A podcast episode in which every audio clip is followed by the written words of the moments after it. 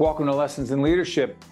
We are honored to be joined by Evan Drellich, who is the author of a compelling, important book. While it's about baseball, it's also about leadership and ethics and culture.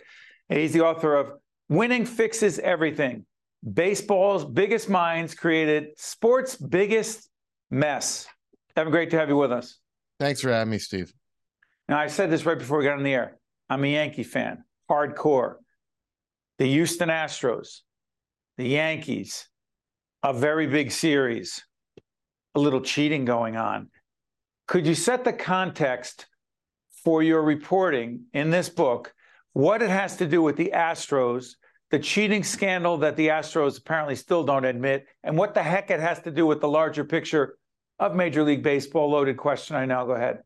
Yeah, it's interesting. Even when I speak to non-business focused audiences, I, I do say that this is a management culture book with the baseball setting. There's a cover of a baseball on the cover, uh, the picture of, of a baseball on the cover, but you know, it, it's really about the front office and the operation of a baseball team. And we had this major event happen, this famous cheating scandal. Now, the twenty seventeen Astros were cheating. Uh, they won the World Series that year.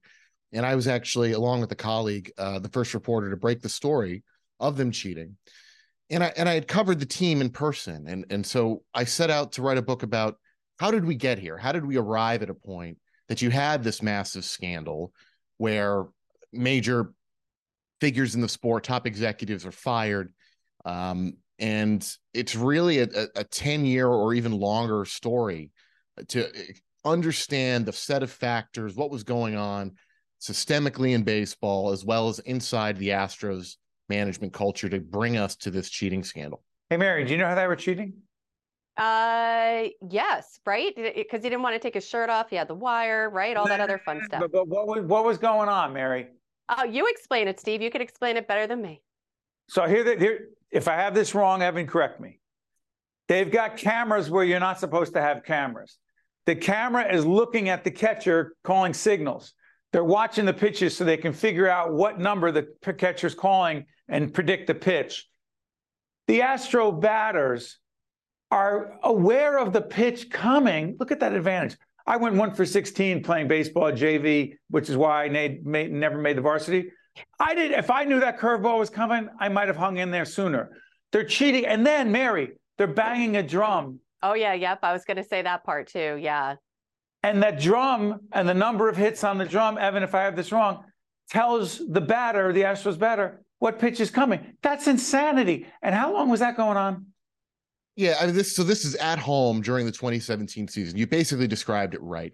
They did have a camera in center field. Having the camera alone at that time was actually legal, but the usage of it was not. So the camera fed to a television monitor that was very close to where the Astros sit during games, the dugout. And they had a... They had a standard garbage can, kind of large, dark green plastic garbage can there that they're, they're out of sight of the field, but very close to the field. They would hit, hit it with a baseball bat, and that would signal to the hitter what was coming. Uh, and and if, if there was no bang on the garbage can, it meant a fastball. If there was one bang, it meant a curveball. If it was two, it meant a, a different pitch, usually a changeup, some sort of off-speed pitch. And you know, this is using electronics uh, entirely off the field to influence what we think is, you know, an on-the-level fair competition on the field. And and that, you know, it's it's beyond the pale for most people who enjoy competitive sports. You're supposed to be competing on the field, not off the field. So Mary, who's a huge hockey fan, uh, appreciates this because she also said this. Jose Altuve of the Astros is coming around. He's going around third base, and they're about to congratulate him. He's like, don't take my shirt off. Don't take my shirt off. Because so this, what was the Evan, what was going on underneath his shirt? So, yeah, there was a lot of speculation and rumors that, that well, allegedly, does he have a buzzer? Does he have some sort of electronic device that he's wearing on to let him know what pitch was coming? I didn't find evidence of that. Major League Baseball did not find evidence of that. So that's never been a confirmed thing. Uh, but it was, you know, this happens uh, right around the time we break the story of what they'd done two years earlier. So, so. It's it's a conspiracy theory at this point. It is not proven, but yeah, people speculate and believe that he could have been doing something even worse than that garbage can scheme. Before Mary jumps in, what the heck does all of this, the Astros, what they did, Major League Baseball, how they handled it from a managerial leadership point of view, What does this have to do with leadership and culture? I, I was an English major, I, and, and so I, I, I hesitate to declare myself any sort of business expert, but I did spend a lot of time talking to people about the way the organization was run and, and decisions that were made and, and, and how they operated. If you go back to the origin of this management group that, that uh, under which this cheating scandal grew, you had an ex-McKinsey consultant brought in by an owner who was a first-time owner in the sport, who had had a lot of success outside of baseball, but had, had no experience in baseball. And they set out to create this really cost-efficient operation built on the pr- principles of the outside business world. Sounds good. It, it, it's not unreasonable. More than that, they became incredibly bottom-line focused. It was really about wins and making money, which, yes, are naturally two, two goals for a baseball team, but they didn't focus really on anything else. There was no focus on compliance. There was no focus on uh, making ethics. Sh- ethics. S- same thing. Uh, one of the people I spoke to for the book is the dean of uh, Rice University's business school, a fellow named Peter Rodriguez. He studies corruption in business settings. I think there is something of an analog between what happens in sports and business settings. It's not perfect, but you can start to understand, um, you know, how do we arrive at, at, at a point where where people are, are uh, willing to break the rules? And his point was that often in environments where there could be rule breaking or there could be ethical violations, it is on leadership, be that the general manager of the team, or in this case, maybe centrally at baseball's office, uh, the commissioner's office, to really get in front of that with people. You do have to de- you have to deliver a message of, um, we know you could have temptation here to cheat, and we expect you to behave in X Y Z ways, as opposed to sitting there and assuming that people are just going to know, oh, we shouldn't break the rules. There was none of that in Houston. Mary, as you jump in here, we use a phrase on Lessons in Leadership in our seminars. It's called artful confrontation.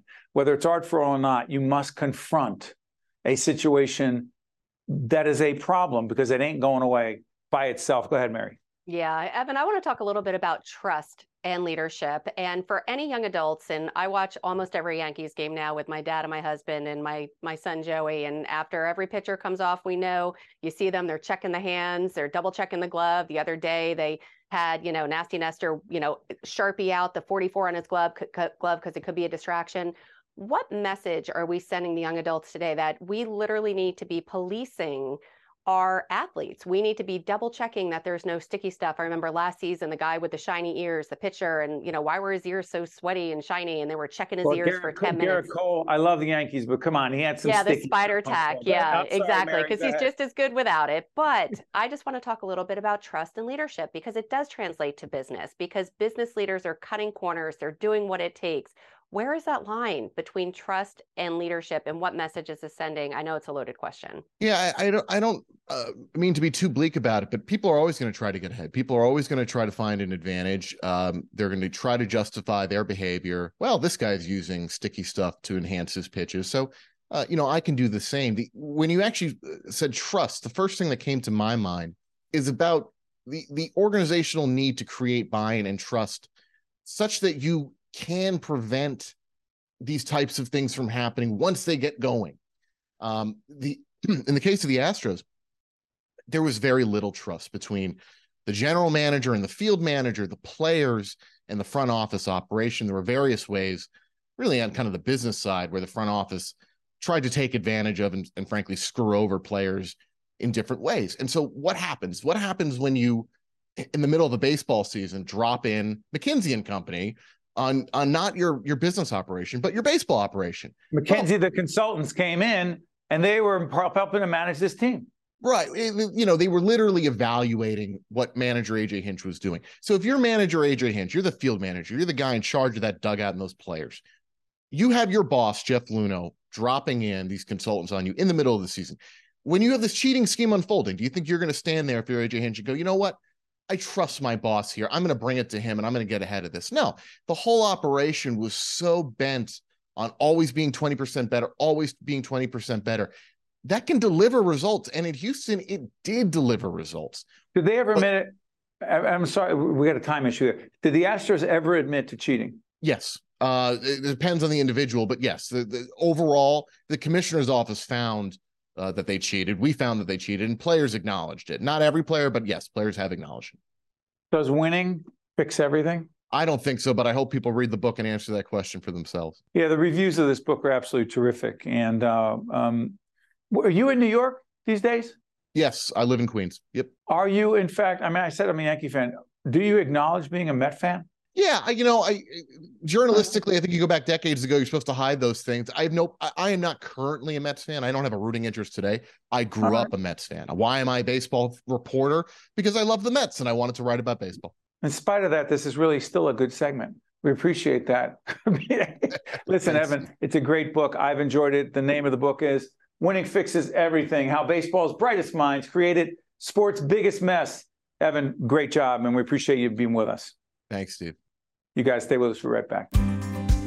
This edition of Lessons in Leadership is made possible by the Buccino Leadership Institute at Seton Hall University, Prager Metis, Valley Bank, the International Union of Operating Engineers, Local eight twenty-five, the North Ward Center, the New Jersey Sharing Network, Delta Dental of New Jersey, Fedway Associates, Incorporated, Veolia, resourcing the world, Choose New Jersey, and Seton Hall University, showing the world what great minds can do since eighteen fifty-six. This is Mary Gamba. If you want more leadership tips and tools, log on to stand dash deliver dot com. That's stand dash deliver dot com. Promotional support for this edition of Lessons in Leadership with me, Steve Adubato, and my colleague, Mary Gamba, has been provided by N J dot com, N J B I A, and New Jersey Business Magazine, C I A N J, and Commerce Magazine, and Meadowlands Chamber, celebrating fifty years of building connections and driving business growth. Most people don't think about where their water comes from, but we do. Veolia, more than water, resourcing the world. We're honored to be joined by Shané Harris, Vice President, Social Responsibility, and President of the Prudential Foundation. Good to see you, Shané. Great to see you, Steve. We will put up the information about Prudential Foundation, one of our longtime supporters of programming, particularly focused on the city of Newark and its citizens and the needs of the citizens of Newark. Prudential Foundation's mission is? Well, our mission is really to provide economic opportunity, particularly for those who have not had that opportunity or have had barriers to creating that opportunity. And it's really centered around our purpose. We believe as a company deeply that financial security should be within reach for everyone. So our philanthropic work really helps to um, allow Prudential to realize that purpose. And you, you grew up in Newark. Yes, yes, Newark native. Yeah, same here. Um, by the way, what neighborhood were you? Born in the North Ward, um, grew up in Balesburg, and my family currently lives in the Central Ward. So I have you, all- you got you got three of the five wards covered. So Shané, let me ask you this: to what degree, again, this is a leadership focus, but also very much focused on the impact uh, that you and your colleagues are having in Newark. To what degree, for you as a leader in the philanthropic community, has growing up in Newark, being a Newark native, influenced and impacted your leadership approach to the work you do for the people of Newark? So Steve, you, you're a Newark native. You know how protective Newarkers are of their city and how much we love the city, and particularly um, have been fiercely um, protective of kind of the negative perception that the city has, um, you know, um, garnered over the years. Um, so I grew up in an environment that was very community focused, very nurturing, um, had a lot of um, love and support from community leaders, nonprofit leaders, um, which I think, you know, is very common in the city of Newark. And I think with that support and nurturing and mentoring, um, there was also this instilling within young people that um, there was a responsibility, right? Um, once they were in the position to do so, to give back to the community. So I think that ethos really carries through in the leadership role that I play at Prudential, but I think it's quite common um, for, for all the civic leaders in the city, this idea that um, when there's a platform and an opportunity that we not only help ourselves, but we also look to make sure that the city continues to strengthen and nurture the next generation. Newark pride is real. Mary, jump in. Yeah, and Shané, you're talking a lot about relationship building, the importance of convening. How did that play out throughout the pandemic? Meaning, obviously, there were a lot of challenges. What did that look like in terms of the grit, the resilience that it took for everyone to come together and come out of the other side uh, together as a unit? Well, I would say that, you know, the events during the pandemic, starting with twenty twenty, um, probably were some of the most challenging um, events that many leaders had to face. And for us at Prudential, um, we immediately pivoted to making sure our partners were okay. Um, we knew that the pandemic would amplify and really magnify um, issues of inequity that we had addressed um, through our philanthropic strategy for decades. But there was also an opportunity to raise up those issues, to actually um, work in collaboration with others to provide strategies to address those needs. So for us, it was really making sure we were supporting organizations where residents were getting services um, that they desperately needed. But we also looked holistically, even internally within Prudential. Um, how do we make sure the small businesses and vendors that depended on us um, were able to stay afloat? How do we make sure that our tenants um, in many of our properties um, were able to still operate? Um, so it, our, our response to the pandemic went well beyond philanthropy. And I'm really proud to say that the company stepped up, really looking at the things that we could do as a corporate anchor institution to support this community and make sure that we all got through this okay. You know, Shané, I want to follow up on, on this question Mary has asked you. It's a very insightful, complex question, but but but it, it causes me to want, uh, and I, people are going to notice. Uh, we're doing this on Lessons in Leadership. We're also going to try to use this on our public broadcasting platforms as well because the content is relevant. I ask this question a lot as it relates to COVID. The biggest impact on you as a leader in terms of your approach to leadership, three plus years into the pandemic, biggest change COVID has made on you as leader is? I think it's made me more empathetic. It's made me more intentional about how you connect with people.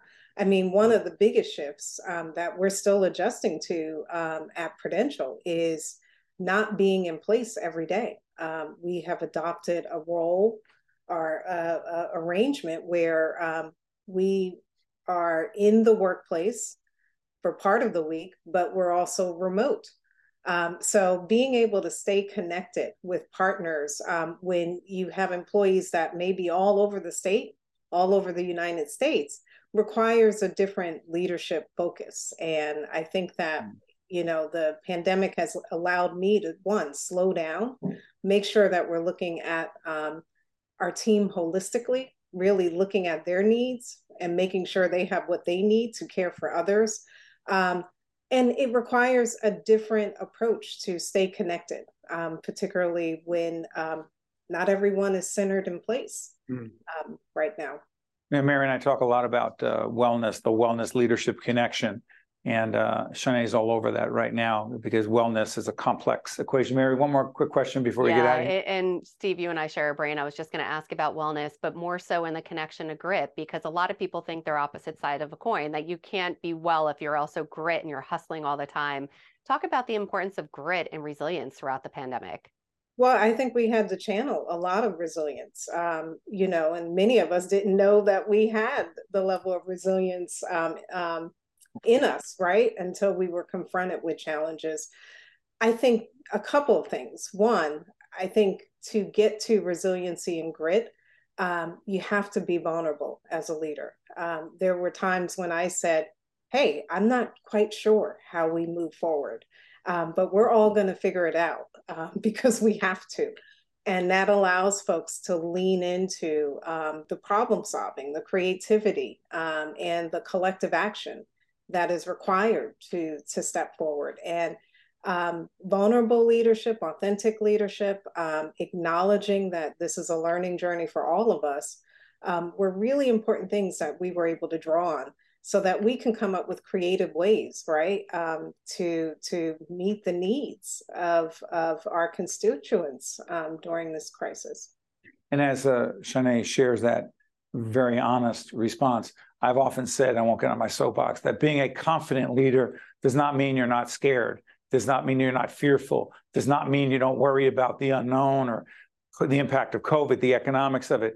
It means that there's a degree of grit that helps you get through it, even if you are vulnerable. By the way, before I let you go, Shané, do you believe, as I believe, that there is something to be said? Now, Mary grew up in, I think, Ford's, New Jersey. I'm still yeah. not sure where that is. Oh, stop. I, did, I know it's part of the Woodbridge. Exactly where Ford's is. Thank you, Shané. That is where I grew up, and Steve always bashes it. Everybody's like, it's I'm Woodbridge. Not it's it. not. Just, it's Ford's. I just don't know where it is. So here's the thing. Shané, are you with me on this, that there's a level of Newark grit that helps us in particularly tough times? Oh, absolutely. I mean, when you think about just how our mayor led, lifting up community voices, um, making sure that, you know, places in the city were accessible to all, That's using right. arts and culture as a way to, um, you know, engender hope. Yes, there was a grit, and it was a wonderful thing to see how the community came together, how folks made sure that families and children were, were connected. So yes, is, I yeah, I, I, I'm sorry. There is North grit. I, I believe in it. I think I have some of it. Shané's got a lot of it. I'm sure there's Ford's grit. And Mary, share with hey, that. My dad was other. born and raised in Brooklyn, so he instilled oh, the Brooklyn that, grit. That changes me, everything. And that's why between Ford's and Brooklyn, that's me. Mary sounds a little defensive to me right now, but Shané, we're going to let you go. Mary and I will talk after. Shané, thank you so much, and to the team at the Prudential Foundation. Thanks, Shané. Thank you again. Take care. Great job. Stay with us. Mary from Ford's will be right back after this. Promotional support for this edition of Lessons in Leadership with me, Steve Adubato, and my colleague, Mary Gamba, has been provided by N J dot com, N J B I A, and New Jersey Business Magazine, C I A N J, and Commerce Magazine, and Meadowlands Chamber, celebrating fifty years of building connections and driving business growth. Most people don't think about where their water comes from. But we do. Veolia. More than water. Resourcing the world. Welcome back to Lessons in Leadership. Steve Adubato with Mary Gamba. We both put our glasses on. Look I how know. much. Well, I had a feeling you're either going to have me plug or look at my notes. So without them. All right. All right. Do it, Mary. Plug away. Let everybody know. I would know. love to plug away. Well, I would love to thank our sponsors, because we would not be here without them. Prager Metis, Choose New Jersey, Valley Bank, Uh, Seton Hall University and the Buccino Leadership Institute, New Jersey Sharing Network, uh, the International Union of Operating Engineers, Local eight twenty-five, the North Ward Center, Veolia, Fedway Associates, and Delta Dental of New Jersey. So thank you so much. And go to our website, stand dash deliver dot com. You can get free articles, information on Steve's books, and information soon to be up there on Steve's upcoming book that will be out this summer of twenty twenty-three. And the title is? Lessons in Leadership two point oh, the tough stuff. Let's make sure in post-production we put in the airbrushed photo of me on the cover and the rest of it, okay? Yes, I will do. Make sure it's brushed very heavily. So, hey, Mary, real quick on this. Uh, by the way, Seton Hall University, the Buccino Leadership Institute, I was honored to go and teach a master class on communication and leadership. And hopefully I did not do, do too much damage to the students there. Um, you didn't make anybody cry this time, so I think that's a, that's a win. I can't believe you said, can we get this out of the way? But I'll do the Ford's thing in a minute. Um, and by the way, is there Ford, is there grit, Ford's grit? Oh, there is. Well, it's so funny when you were talking about grit. Growing up, there was something, believe it or not, and anyone that's watching, feel free to email me, marykgamba at gmail dot com, send me an email. And oh, there was something called... Oh, that's great. It's the twenty-first century. Go ahead. No, I said my Gmail address. And something no, I know called, you were on A O L. I know, know I know, I know. I still love my A O L. I love it. But there was something called the Ford's gang, the Ford's gang. And there they were breaking not. into cars. Oh, no, it happened. Yeah, definitely. Mm-hmm. A crime spree. Yeah. In Ford's. And the biggest news is the Liberty Tavern. It's a local bar and pizza place that my parents used to get pizza from every Thursday night while they were watching Dallas or Dynasty of one of their shows. And my sister and I had to go to bed. They're closing after seventy-four years. So, well, that sucks. You know, shout out to the Liberty Tavern. I mean, it's just, it's great. It's similar to, what's that place in Belleville? Uh, to give them a plug that you like to go to. Isn't it in Belleville? Oh, you're talking um, about the Belmont Tavern? Belmont Tavern, that's no, it. Hold on, Mary. Everybody watching, you know the Belmont Tavern, Bloomfield Avenue, uh, by the Newark and Belleville borderline. There is no other place like the Belmont Tavern. You they walk have some in, chicken there that they're famous for, right? That chicken, chicken dish? Savoy. Yes. Chicken Savoy. Stretches Chicken Savoy, and to the team there, they are absolutely the best. By the way, no credit cards, only cash. Anything on the menu, that's it. Don't ask for things off the menu. Remember the soup Nazi? I don't even like using that word, from Seinfeld? Mm-hmm. Way worse than that. Just go by the rules. Don't ask too many questions. I'm just sorry, Mary. It's my old neighborhood. It's the way it was. Yeah. So, different kind of grit in Ford, apparently. So, yeah. uh, Mary, real Ford's quick. Ford's with an S. You said Ford. There's an S. Oh, sorry. I apologize. I should have more respect for people for who my have hometown. Other, for people with backgrounds other than my own. I sh should have more appreciation. Mary, real quick, before I let you go on this. It's so interesting. Shané was talking about this. Uh, from Prudential. We work at home a lot. We, we, a lot. We're in the studio a lot like this. We work at home a lot. We talk a lot. To what degree, and Mary goes for her walk every day. I try, I'm trying to walk more, and I'm in the gym, which is a gym in our house. It's very quiet. You're alone. Translation.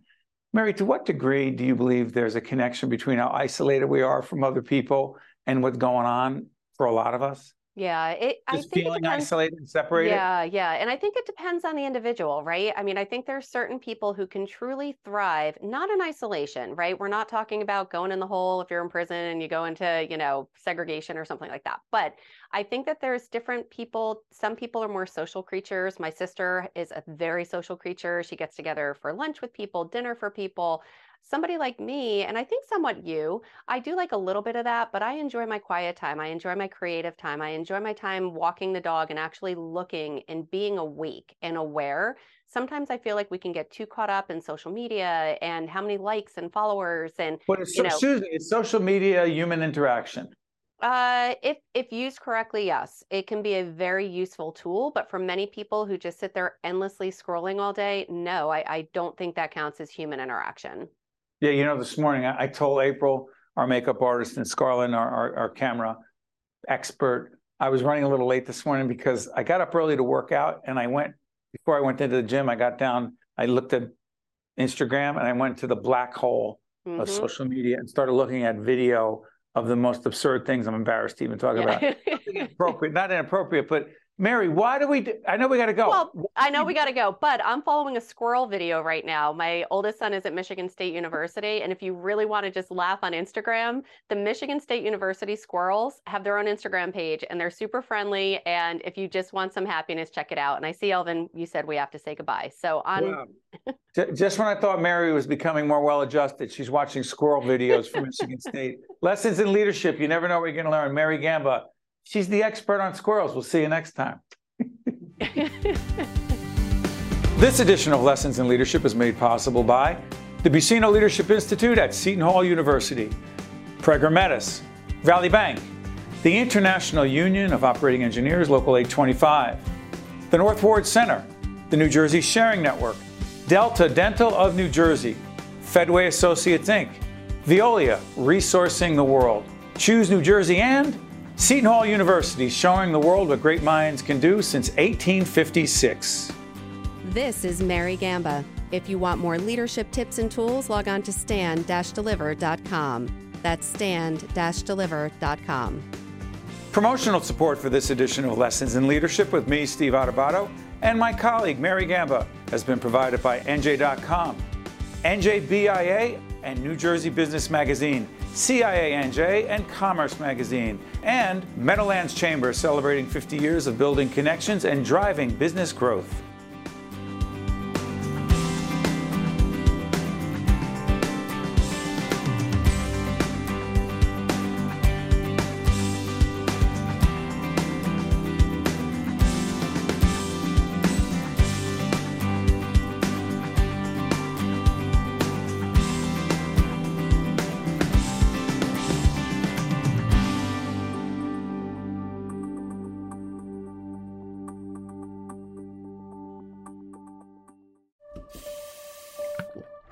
Most people don't think about where their water comes from, but we do.